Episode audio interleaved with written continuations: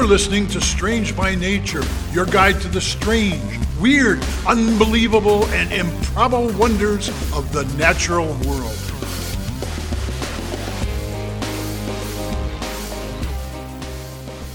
Hello, everyone. Thanks for being here today. I am Kirk Mona, and I am joined today by Rachel Ginza and Victoria Thompson. We are all professional naturalists who together have scoured the world for weird and wonderful wonders just to please your mammalian brain's desire for novelty. Isn't that nice? Let's do this.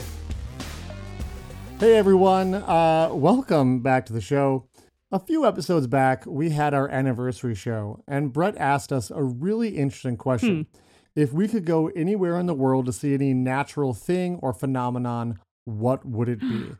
And I thought that was a really great question. My answer was that I wanted to visit an actively erupting volcano. Like, I wanted to see lava flows, lava fountains, all that just amazing stuff. I, I would be just Mhm. in awe of the raw power of nature, like the, the forces and the temperatures involved in liquefying rock, something that's normally this Yeah, hard, that's wild. thing, and then sending it shooting into the air and just running and cascading down a mountain. It's just it's just amazing to me. Um, and even if you've never visited a volcano before, I'm pretty sure you've seen a photo or a video. So I can start things off with a question to the two of you. It's pretty simple. Uh, Can you describe for us what the colors of lava are? Well, what kind of Like, volcano they- are we talking about yeah, here? because there's a variety. I'm talking about like you know you've got you've got lot like glow. I know there is. I'm saying you got like glowing lava like shooting up into the air or running down the side of a mountain. What colors would you expect to see? Red, orange, yellow. If it cools, Yeah, and then then, as it it's going cools, to be it turns black. blackish, grayish. Oh yeah, and, and I don't mean like cool. I mean like liquid. You know, like Yeah. like, like actively. Yeah, you know, generally moving lava. So, speaking, like really um, I think you pretty much covered. like red orange. Yeah. Yeah, you pretty much covered like what I was thinking, like orange to red, maybe even yellow. Mhm. and it all depends on temperature. So red is the coldest of the lavas. This is like hot lavas, not not old Yeah. cold lava. Um, red is the the actually the coldest of the the hot Hmm. lavas. Um, Mhm. It's about 600 to 800 degrees Celsius. Orange would be 800 to 1000 degrees Celsius, and yellow is the hottest, being 1000 to 1200 degrees Celsius. And by the way, for people who prefer Fahrenheit, I'll do the red for you. For the, the red would be um, like 1832 to 2192 degrees. So really, really Really hot. okay? molten. Yep. You might say. Now, yeah, yes. Now, one color I didn't hear anyone mention is blue. Blue. I have to take this off my list now. Right. Yeah. Ah, now see, here's the thing: lava is famously not blue, right?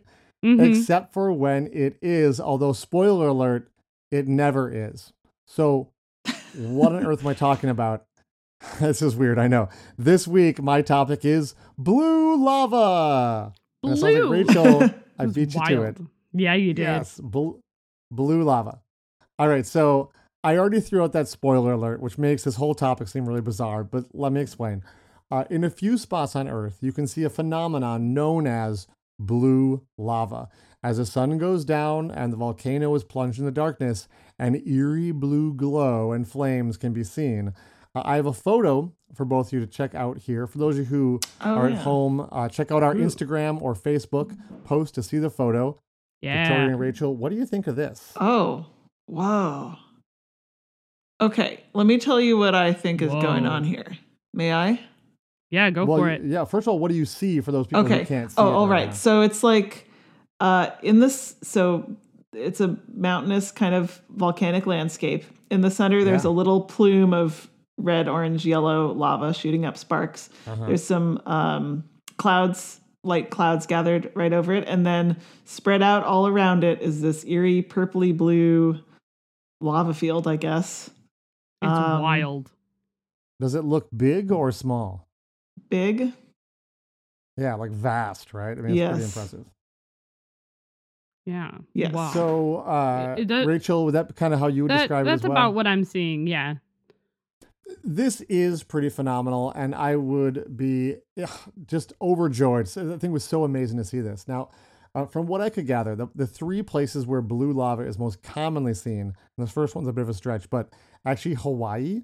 This has Okay. been seen in Hawaii, but is very rare there. hmm Uh, the other one is the, I'm probably going to say this wrong, the Danakil Depression in Ethiopia and the Kawah Ijen volcano in Indonesia. Yep. My apologies for all of that pronunciation. So, uh, Kawah Ijen is probably the most famous and reliable location to see blue lava. Uh, it's even become a tourist attraction. Now, the one catch here, and I alluded to this earlier, uh, the one catch is that blue lava is super amazing, super beautiful, and decidedly super not lava. I think Victoria, What? you were kind of suspecting that was the case Okay. as well. can it Here's what I think lava? might be going on. Yeah. it's not lava. Well, first of all, what I'm going to What do you say think it is, is? when you started talking about the temperature of the different colors of lava, it made me think of the temperature of different Yeah. colors of stars. Okay. Right, because the the red ones are the coolest and the blue ones are the hottest. hmm Um, and if you think about just like a, a candle flame or a, a stove flame, the blue part is the hottest also. Mhm. But Yeah. That's clearly that that clearly can't be what's going on here because the part that's bluest is the farthest away from the caldera here. Where Yeah. the where the lava's Mm. shooting It, it out. does look a lot more. Interesting thought. Is it? Could it be on like fire? Because I know that there you can get different colors with different chemicals and stuff with fire. Well, I was wondering if it was some kinda kind do. of gas that was coming off that was igniting and and like uh you know like natural natural gas burns blue. So something like that maybe. Yeah, you're on the right track here. So all Hmm. these locations I mentioned are indeed centers of volcanic activity. So there's certainly something geologic and fiery going on here, but you are correct that it is not liquefied rock that is glowing blue. Okay. So it looks like lava, but there, there's not. It's not actually uh, liquefied rock. What these areas have in common is that they contain large amounts of sulfuric gases. So if Uh, you've ever been to an area with volcanic activity, you have no doubt smelled sulfur. hmm Uh, parts of Yellowstone, for example, Mhm. reek yeah. pretty badly of sulfur. Uh, many hot springs around the world smell terrible. And if you don't know what sulfur smells like, it is the smell of rotting eggs. It Mhm. is. It's a real tough smell. Although yeah. to So be honest- lava people see. Yeah, Most people haven't smelled rotting eggs because you don't get them these days. But I feel like That's everybody true. I knows what mean- it smells like, even though Yeah. nobody smelled rotting eggs. interesting. I've I've smelled a rotting egg, and it is it's horrifying. Yeah. Uh, it smells like sulfur and Yeah. some other nasty stuff too. Ugh. A little bit, if you, it's al- was also the smell, a bit of a smell that we add to natural gas in this country to give it so people, so you kind of smell like, ooh, there's, there's gas in my house if there's a gas leak because it's a nasty smell, you know right away. hmm So the blue lava people see and photograph is not lava at all. It's actually burning sulfur gas. The fires Oh. burn 24 hours a day, but are only visible at night when the blue color isn't like washed out and overpowered by su- the intensity of sunlight. Yeah. hmm So uh, at uh, Kawah Ijen, uh, the most famous location in the world for the blue flames, they can reach heights of 16 feet. Oh, wow. Okay. That's so this so is not just a little flicker on the ground. Oh no. These are big old flames, okay. uh, which sounds absolutely outstanding. Now, if you're thinking you want to add this to your bucket list of places to visit, you certainly can. Uh, there are now that it's kind of gotten out that this is a cool thing to do. There's lots of tourists visiting. But uh, here's a few things you might want to keep in mind. First up, you better like hiking. Uh, this is not just something you drive to and pop out and see. Uh, you have to get to this remote village, and then it's a two hour hike just to get to the top of the crater rim where this is seen and then another 45 minute hike down into the crater on a 45 to 60 degree incline. Oh, And also don't forget, Ooh. don't forget you're doing it in the dark Mm-hmm. on uneven terrain. Yep. Uh, so this is Well, I mean, you could take. not for the faint of I heart. mean, if I was The there, second I would you need take to the. know- I would take the fast route. I would fall. Hell. Just roll down the hill. uh, but so not not on purpose. You just you have a fearless uh, self uh, awareness, and you know that's what happened to you. Yeah. The second thing you need to know is that you will need to wear a gas mask. Sulfur gas is both toxic and corrosive. And uh, this location is home to one of the largest sulfur mining operations in the world. The sulfur is deposited at vents in the crater, and workers mine it with pickaxes all day long and carry it to the nearest village to be sold. It is horrible, backbreaking work. Uh, they are climbing that same, you know, uh, it's not actually the caldera, it's just a crater rim Mm-hmm. uh, that the tourists are then walking down. So they have to walk up that same hill and then the two miles that village, all the while hauling large baskets of solid sulfur. They do this without any kind of protection for their lungs. Oh, Uh, Oh, it, no. it does indeed have a huge impact on their health. Uh, and so that is, to be clear, a real bummer. Uh, the work actually pays really well for the area, apparently about $13 a day. Uh, but if you aren't ready to face the reality of the poor working conditions of the people that live in the area, then this probably isn't the shiny, happy tourist attraction you're looking for. yeah. Now, the, the sulfur they mine is used to make batteries, glass, cement, matches, basically all the stuff we use daily. So, the working conditions of these miners is directly tied to the items we use and enjoy. Uh, it's probably good to pause and think about the people working in such terrible conditions for so little money so we can have batteries in our cars and windows in our houses. It isn't pretty or fun, uh, but we have to all understand our roles in this economy and what uh, human tolls are paid for us to have these things. So, like I said, if you aren't willing to face that reality uh, of the price others are paying for your lifestyle, again, this is not not the tourist destination for you. Uh, the next thing to keep in mind uh, is that you must stay away from the lake. Rachel, I'm talking to you. Stay away from the lake. The crater is filled with an absolutely gorgeous looking lake that will dissolve the flesh right off your bones Oh. and then dissolve the bones as well. okay. Pure sul- uh, being one- sulfuric acid, basically. Exactly. It's one of the most sulfur rich locations in the world, so it should not come as a surprise. The lake is actually pretty much just a big old pool of sulfuric acid. Uh, one source I found measured the pH of the lake at less than 0.13 on the pH scale. Oh, which is straight up. Terrifying. Yep. Um, wow. For reference, stomach acid, which is hydrochloric acid, is about two on the scale, and battery acid, which is also sulfuric acid, is generally thought to have a pH around one. Uh, so it's crazy that the lake has a pH less than pure sulfuric acid. I I don't even know how that's possible. Yeah. Let me say this again: Do not swim in sulfuric acid. I shouldn't need to say that. But yeah, be a did. very it seems short like an swim. obvious Uh, thing, but Yeah, so look, that's it. That's my topic. Blue lava. That isn't really lava, but is freaking amazing anyhow. And something I absolutely would want to go and see in my lifetime because it's blue lava. Who knew that there was such a thing as blue lava? Again, not really lava, Mhm. but it looks like blue lava. Um, and it seems like just such a, a cool and amazing thing to see. Uh, there are pictures that we'll put up of this as well, but if you want to search out on your own, just do a, an image search for blue lava, and there's tons of amazing, amazing photos and videos. Mm-hmm. oh, so cool. Thank cool. you, Kirk. Uh, Yeah, Fascinating topic. Thank you.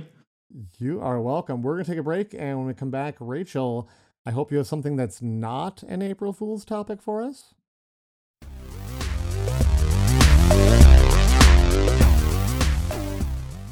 Strange by Nature podcast is brought to you by listeners like you who have joined the Society of Strange, our membership group on over at patreon.com slash strange by nature. Society of Strange members can join at one of three different membership levels and help support the show and also get some fun stuff like water bottle stickers or access to super secret content. So a thank you to those who have joined already to help make this podcast possible. If you haven't joined yet, we'll see you soon over at the Society of Strange at patreon.com slash strange by nature. See you soon.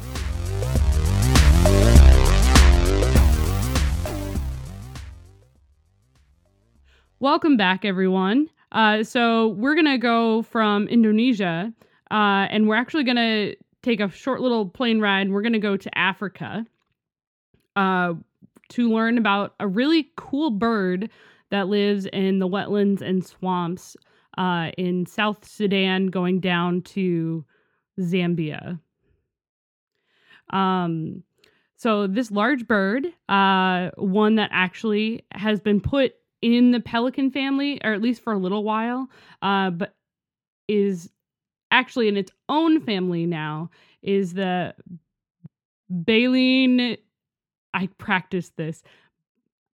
Balian Niceps Awesome. Rex. uh huh. This just makes everyone else feel better about when they try to pronounce things. Too, Yeah. So don't worry Oh. about it. It's great. Uh, Rex, the king. Balaeniceps Rex. Okay. It's funny that you bring up uh, dinosaurs there, Nice. Victoria, Well done. uh, because uh, this dinosaur looks like it, or this bird looks like a walking dinosaur. uh, Oh well, as well they should. right. Uh, But you already did cassowary, so it can't be a I- cassowary. it's not a cassowary. Uh, so today I'm talking about the shoebill stork. Oh, the shoe bill. Storks, storks. Yes, shoe bills Yeah. are amazing. This is a wild, wild bird. They're so cool. So, um, first things first, like this bird already looks pretty intimidating, or at least to me. Um, I found out how big it was, and then I got more scared. So it ranges in height from three and a half feet to up to five feet tall. That's almost a Rachel. Wow. is almost a Rachel. and then it has a wingspan of seven and a half to Oh, eight yeah, and a these- half. These are feet. real weird looking ones. Wow. Oh, I did not realize it was such a big wingspan. They are freaky looking. large birds. Um, but they're really freaky looking. Um, the big identifier is that really big bill. Um, they call it a shoe bill. There's also a whale bill stork. Um, it kind of looks like, to me at least, it looks like you took like a pelican and you put you dyed it gray. All of the feathers and everything are gray, and then you put like a, a Okay, yeah. clog on its face yeah. It's very much like a for clog. a beak. Yeah. Clog bill. Yeah. There we go. So that is a really big identifier, and it uses that very large, hard bill um, for everything. It's for making um, making all the different types of noise. Uh, they can make uh, what's it?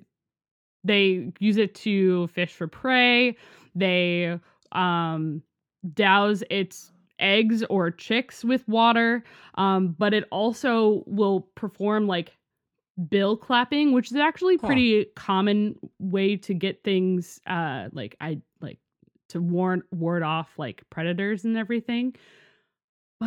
But oh my god, it's just Yeah. it sounds birds do that. very uh ominous when they do it because it's really deep and loud because the beak is so hard and it looks and it is so big and the bird itself is so big kind of like how pileated woodpeckers when they're drumming the they're a lot louder than like a downy woodpecker which is much smaller Yeah. I bet. Okay. So it, it technically is a like wading bird. It does eat fish and things like that. Um and generally speaking it will soar. Uh it's more of a soaring bird than uh just a, a flapping bird. Um but uh it's very it's just it's so cool. Um, but it has a pretty short neck in comparison to other like wading birds. To talk a little bit more Yeah, about its voice, generally speaking, like they don't actually like talk like humans, obviously, but they uh, don't actually like sing or any such thing. You don't sing uh, pretty much ever. They're mostly silent birds, which is kind of different uh because most birds uh, use song to attract mates. And these ones really don't. Oh yeah. Yeah. Uh, generally speaking, they uh, are pretty solitary, so they'll like mate with other, um, with other birds and everything. But they're pretty elusive, so it's been really hard for us to really see what their, um, courtship process is. So, yeah. All right. Um, the sounds that they do make, uh, apparently they can make a cow-like moo. So you know, Wow. moo. Oh, thank, Thank you for the, uh, that. the demonstration. Anytime. It's gonna be my new Rachel ringtone. Oh oh god, as well as like a high pitched like whine. Um, and they'll use like the bill clattering. But when the young, when they're really little, uh, when the young are in the nest, um, because they have been able to observe at least some aspects of their nesting behaviors and everything. Apparently, when they're the babies are calling for food and asking for food, as baby birds tend to do, apparently they call out with a sound that sounds a lot like human hiccups. Awesome. Great. Which Amazing. Yep. exactly. Like I don't know eh, just the similarity uh, everywhere I noted everywhere uh, I was researching like Wikipedia and um San Diego Zoo and the National Geographic. They're all like it it like sounds uncannily like human hiccup or human hiccups, which is wild.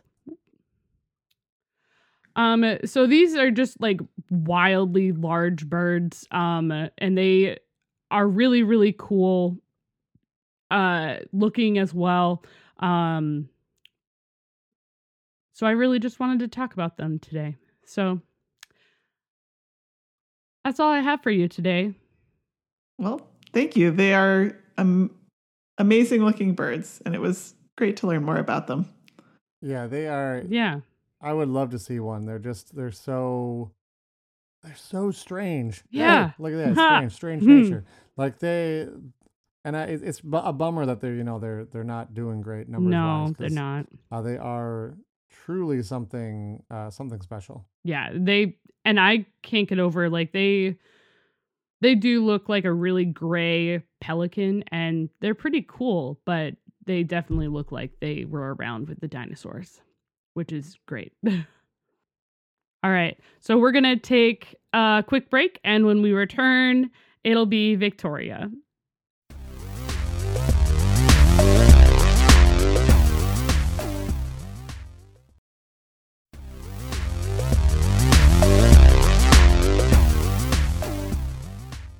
And we're back.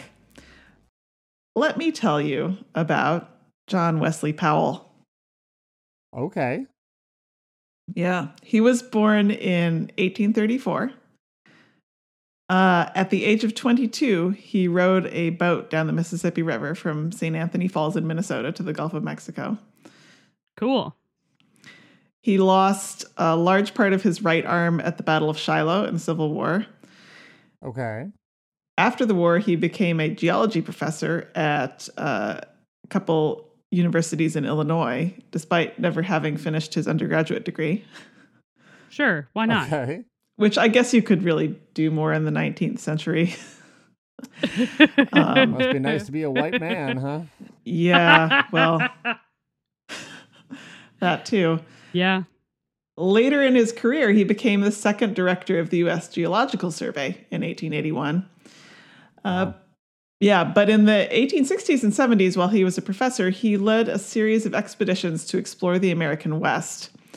And in 1869, he took nine men and four boats and a whole lot of supplies and set out from uh, the Green River in southern Wyoming to explore the length of the Green and Colorado rivers and finished about three months later in southern Nevada.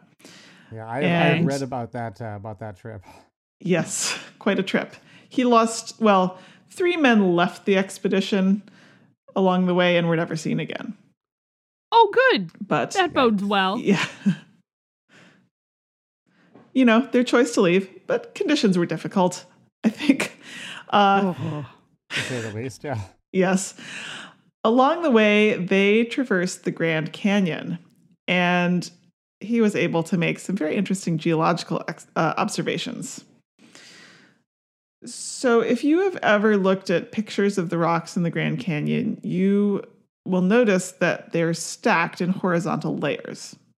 They're sedimentary rocks. So, they were laid down, various kinds of sediments, um, in the Paleozoic era, which is from about 550 million years ago to about 270 million years ago. mm-hmm. Okay. However, at the bottom of the stack, there is a break in the pattern. So those neat horizontal layer, layers abruptly stop, and below them is a layer of harder crystalline metamorphic rocks that run in vertical layers. Oh, Hmm. interesting. Yeah. And Powell, being a geologist, immediately noticed this. And this kind of difference is called an unconformity in geological Oh, language. I love I I love that term. Yep. yes. So good. So these much older rocks right up against these newer rocks. And as an experienced geologist, Powell was spending time counting the layers of rocks he could see, both the horizontal Sure. bands above and the vertical bands below. And by counting these vertical bands, because they're slightly tilted, he could tell that there were missing layers. In fact, Huh. the vertical layers were about 500 feet thick, but by this count of his, he could tell that they should be about 10,000 feet thick. Oh, Oh. Wow. Yeah. That's- Okay. not the same thing. No.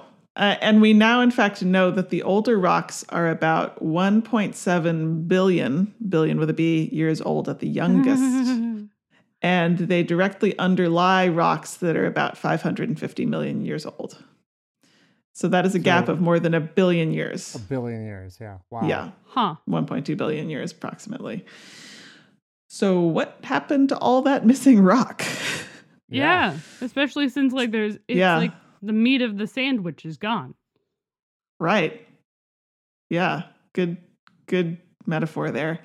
So, this is called the Great Unconformity. Mm-hmm. And it is most obvious to see at the Grand Canyon, but it is actually a much more widespread phenomenon. And in fact, it occurs most places on the planet, although in many cases, this great unconformity is below the surface where nobody can see it. Sure. Sure. Huh. And in some places, the gap is bigger, and in some places, it's smaller, but it is there all around the world. Interesting. And it is also a Hmm. great mystery because geologists cannot agree on what happened to those missing rocks. Amazing. We love Yes. good Wow, mystery. Okay. And to add to the mystery, the Great Unconformity also occurs right before something called the Cambrian explosion, Mm, mhm. which was about Okay. 538 million years ago. And this was not a literal explosion, but it was a huge diversification of the number and types of species in the fossil record. And so- an explosion of life. explosion of life exactly. New forms of life and that was the origin point of almost all of the major phyla of animals that exist today. Mhm. uh, and before that most life was very strange and not like the life that we see today. A lot of it was single-celled or very small multicellular organisms sometimes organized into colonies and weird forms that we're not really sure what they are necessarily even Mhm. and no one can agree on what caused the Cambrian explosion either. At any rate, It was. It, There in, are all, in all fairness, it was a long time ago. So it was a very long time ago. We weren't Yes. really evidence is there. lacking yeah, until we get our time machine. Yep. half a billion Hmm. years ago. Um, at any rate, there are some hypotheses about what could have happened to all those missing rocks from the Great Unconformity. Uh, one of the leading guesses has to do with a hypothesis called snowball Earth, which I, I Hmm. just love some of these geological names. That's an Um, excellent name. Yeah. The geological evidence supporting this uh, mainly has to do with rocks showing sediments that could only have been laid down by glaciers, but that occurred in areas where they were thought to be in tropical latitudes at the time the sediments were put down. hmm And there are many such sediments all over the world around the same time showing glaciers active in many locations simultaneously. Okay. That was So that it's- was my first thought when you when you mentioned it too, because that's what we see here, for example, in Minnesota, where we live, Yeah. where there's many years of rocks that are missing because the glaciers came by and just ground them up. Scraped them up. Yeah. Yes, exactly. So for this hypothesis, it's, it's thought that the entire uh, planet underwent a climate shift that left it mostly or completely frozen for a long period of time, millions of Hmm. years. And the thought is, as you as you said, Kirk, basically while the Earth was covered by glaciers for this very long period of time, they scraped and carved away the layers of rock, causing the Great Unconformity. Right. And also, you're not really forming new if you have, layers say, of ocean, rock. You're forming, yeah, you're forming new sedimentary rock. But if it's frozen, there's, Yeah, there's really no so- new rock, no, no new rock. Exactly. So scraping Uh-huh. it away and also not laying it down in the first place. Yeah. Makes sense. yeah. So another hypothesis has to do Yeah, with the else we got? creation, yeah, a creation of a supercontinent called Rodinia. oh, yeah, Uh, yeah. s- So all the Earth's land masses got pushed together, basically into a, a giant plateau that was kind of uplifted.